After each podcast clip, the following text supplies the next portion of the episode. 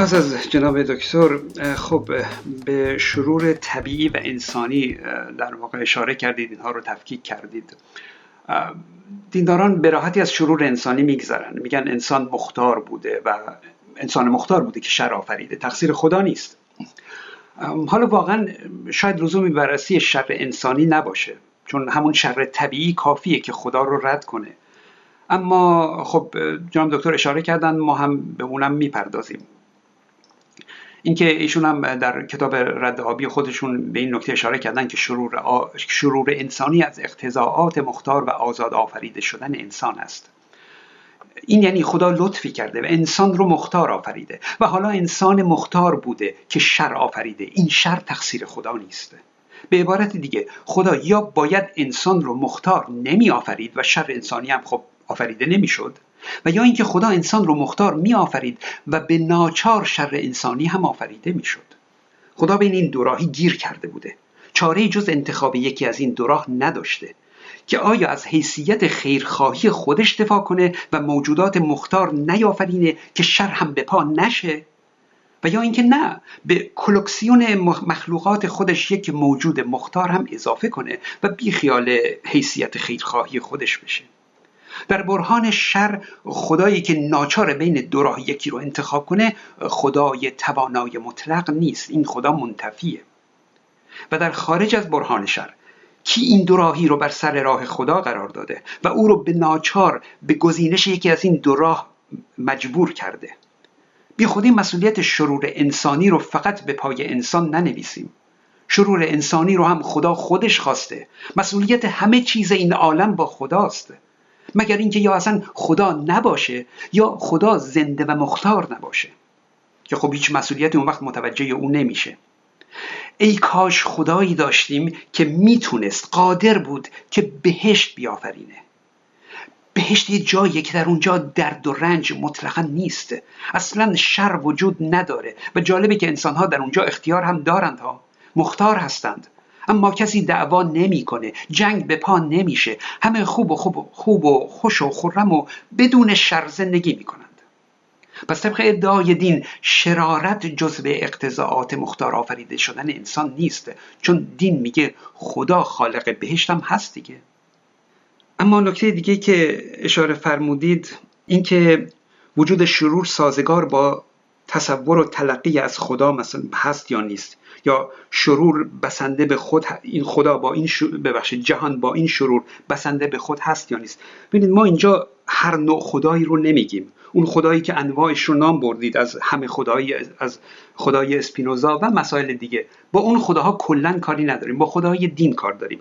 خدایی که مهربان باشه. یعنی اگر شما بگید خدای ما ظالمه اینجوریه اینه که هست. خب بله ما دیگه بحثی نداریم. یعنی شرور هیچ مشکلی با این خدای ظالم نداره.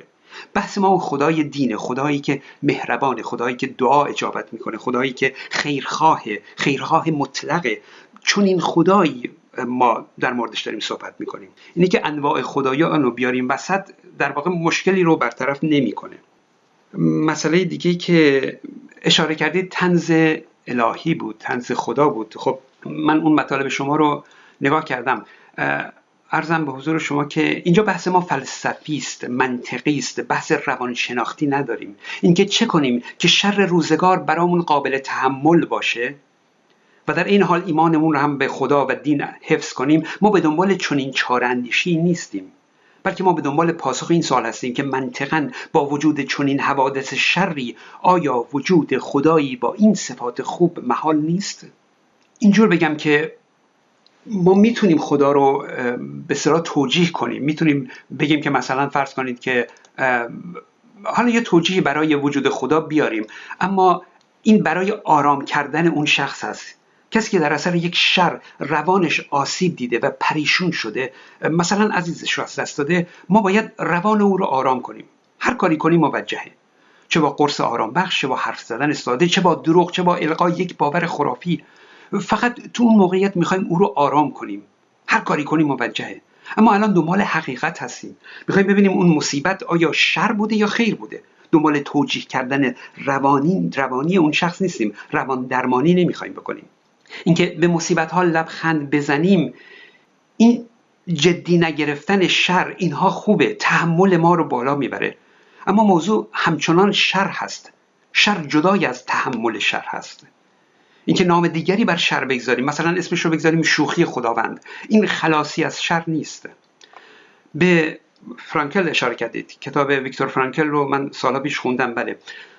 یادم زندانی هولوکاست بود که نجات پیدا کرده بود از تجربیاتش در زندان به این نتیجه رسیده بود که مثلا امید داشتن زندانی ها به اینکه مثلا این سال نو میلادی دیگه در کنار خانوادهشون هستند. این باعث می‌شد که زندانی ها بیشتر زنده بمونند. یعنی می‌گفت دم سال نو چون دیگه زندانی ها ناامید می‌شدن آمار مرگ و میر زندان بالا می‌رفت. خب من تخصصی در این زمینه ندارم ولی دست کم فکر می‌کنم آمارش معتبر نیست علمی نیست. به هر حال این بحث به حرف ما ربطی نداره. بحث ما روان درمانی نیست. فرمودید ادله بیارید. ادلش کاملا مشخصه. یعنی در واقع ما داریم میگیم برای خدای مهربان خدایی که خیرخواه مطلقه شر نمی و محدودیت هم نداره توانای مطلقه. نمی‌تونیم بگیم که حالا خدا در بند این قوانین دنیا گیر کرده و راه دیگه ای نداشته. مجبور بوده به حال یک مسائلی رو رعایت کنه. این معذوریات برای انسان قابل قبوله ولی برای خدا دیگه قابل قبول نیست. خدا اگر توانای مطلقه اگر دانای مطلقه و اگر خیرخواه مطلقه نباید شر می آفرید مثل همون بهشتی که وعده داده مثل همون باید می آفرید وقتی خدا شر آفریده یعنی خواسته که شر بیافرینه. وقتی خدا انسانی رو آفریده که شر, شر به پا می‌کنه یعنی خدا خواسته که انسان شر به پا کنه. خودش این اختیارات در اختیار انسان قرار داده. خودش این طبیعت رو این گونه شر آفریده. این رو نمی‌تونیم به حساب به صلاح بگیم ربطی به خدا نداره. خیر اینطور نیست. نکته دیگه که من یادداشت کرده باشم فعلا همین چیز خاصی به ذهنم نمی‌رسه. مسئله وجودی رو نمی‌دونم یا مطرح نکردید یا من متوجه نشدم که چه مطرح کردید که پیرامون اون صحبتی کنیم. فکر کنم تا همینجا پاسخ من کافی باشه. سپاس گذارم